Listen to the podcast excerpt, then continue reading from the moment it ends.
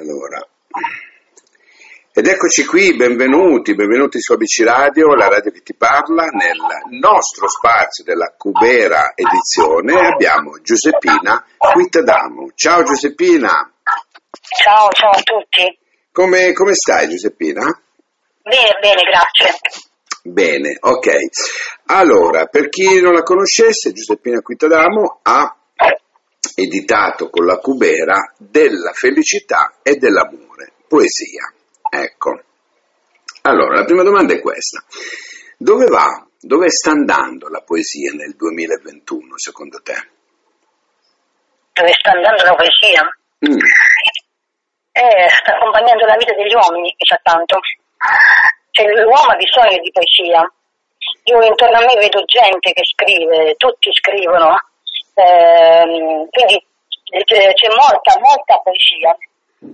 E quindi la poesia va dove va l'uomo. Non è più, non è più considerata, secondo te, un argomento di nicchia? No, non credo. Diciamo anche che si sta, si sta aprendo, no? Si sta aprendo un po' a tutti, ecco quello che intendevo dire. Sì, sì, infatti sì, lo scrivo in tanti, e poi non esiste più la, eh, cioè non esistono più le, anche se esistono le regole, però non tutti le rispettano. Mm. Eh, eh, quegli schemi letterari eh, che, eh, che sono sempre stati, che, che comunque vanno bene ancora, però ognuno vuole scrivere come, come si sente di scrivere, come cioè, puoi scrivere e, e dire quello che si è. Allora ognuno scrive come, come si sente di essere.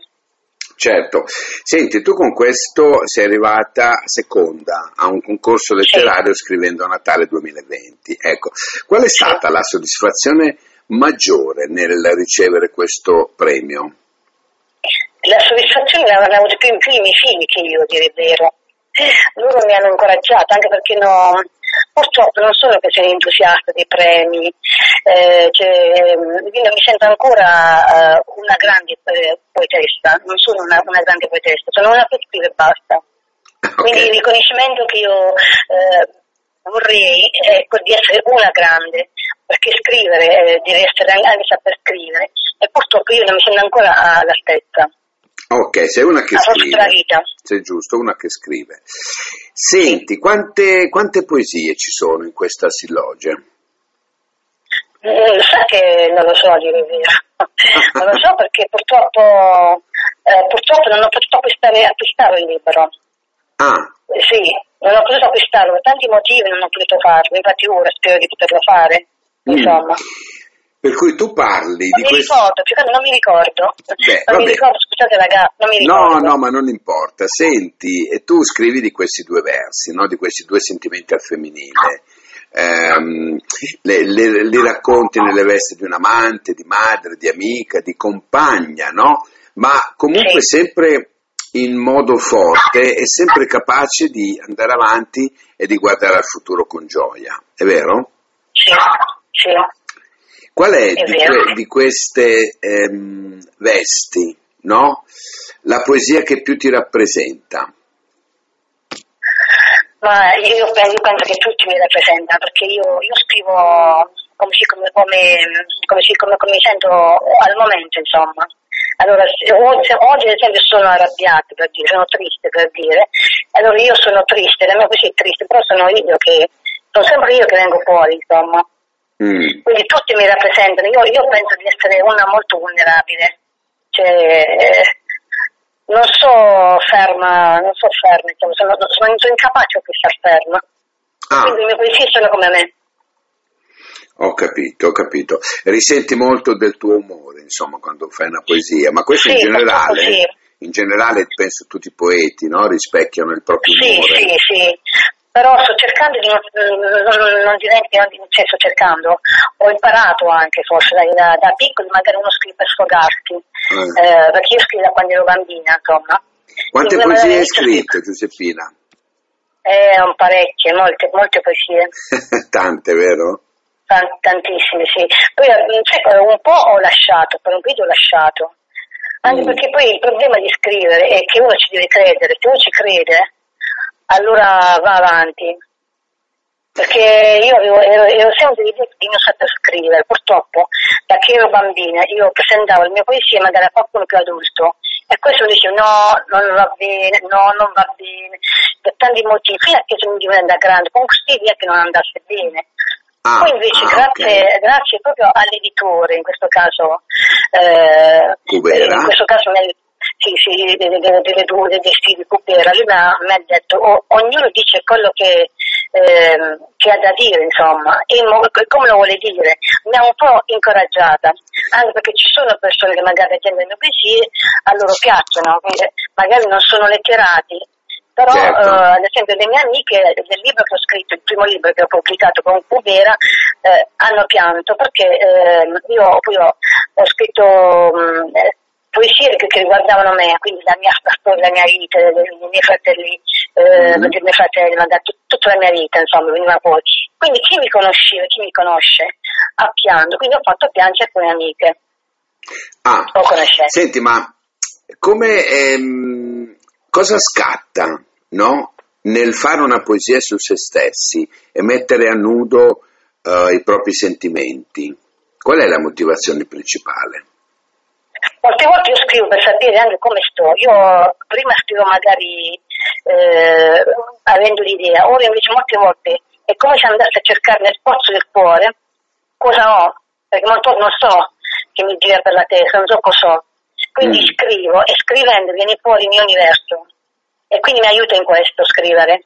Però non, non, non è comunque uno sfogo, non è uh, una, come devo dire, una, uh, una cosa introspettiva, perché è solo mia, cioè io so che quando scrivo in me c'è anche tutto il mondo, cioè io eh, rappresento una parte del mondo, io faccio parte del mondo, e anche quando scrivo, scrivo del mondo di cui faccio parte. Ah. Ho capito, ho capito. Ma mh, ti è capitato di scrivere una poesia, rileggerla e l'hai strappata perché non ti è piaciuta? Molte volte, molte volte, molte volte, sì, tante volte. Senti, ma sì, tante. E, e, e poi quando, come stabilisci se una poesia può piacere a te prima di tutto e poi se può piacere agli altri? Da che cosa lo puoi stabilire? Ho pietà delle mie poesie molte volte, non le cancello, ma poi magari la, no, ho qualche, qualche persona a cui la scrivo, a cui la, cioè, la condivido, magari tramite WhatsApp adesso mi è più facile, eh. oppure scrivo, non so, nella, nella, nella chat di uno, di una persona per dire, scrivo, è come se io mi ispirassi a questa persona per dire, e, e quindi poi la condivido ad altre persone che mi dicono non so va bene, non va bene, oppure manca, mi fanno i complimenti perché mi conoscono, per incoraggiarmi, non ho pietà, non lo so, però insomma eh, eh, adesso diciamo che ho incominciato a, a condividere, perché fino ad ora le mie poesie non le facevo leggere a nessuno, okay. Perché avevo sempre questo timore che non erano comunque belle, eh, presentabili, insomma ce l'ho sempre avuto. E cosa dicono in famiglia di questo? E i miei figli sono entusiasti, i miei figli si mi incoraggiano. Ah. Eh, mia figlia dice mamma mi piacciono le tue poesie, poi magari non so, eh, lì capisce molte volte eh, di più sua madre attraverso quello che scrive. Scrivo, eh, specialmente quando scrivo di loro, perché io molte poesie le dico ai miei figli, non so quando partono, quando sono, perché i miei figli sono quasi tutti fuori, no? Certo. Quindi loro... Eh, capiscono cosa provo io per loro quando sono fuori, o quando partono, o quando ritornano. E, è un, è un, c'è una parte di me che comunque viene fuori. Mm. Ma mh, dove, dove eh, ti sei trovata meglio nello scrivere? Perché insomma questi sono versi, abbiamo detto prima, che sono tutti due sentimenti al femminile, no? E sono nelle sì. vesti di... amante, madre, amica, compagna, insomma, ecco, dove ti sei trovata meglio di queste figure? Ma forse, non so, amante non credo, non so, amica, non so, non, non, non, non ho capito, non ho capito ancora, anche perché ci sono ancora, io sono ancora in una fase di, di transizione, la mia vita in questo momento è una fase di transizione praticamente, una metamorfosi. Allora tu sei, eh... tu sei madre, ok?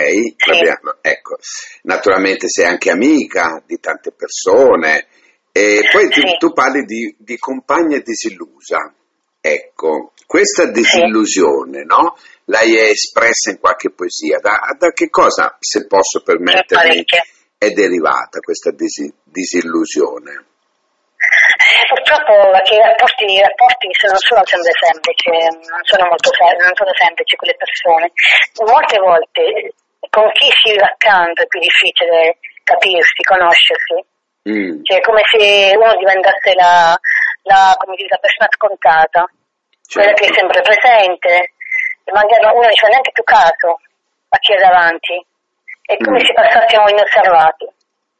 E tu, questo eh, ne, so. tu di questo ne soffri?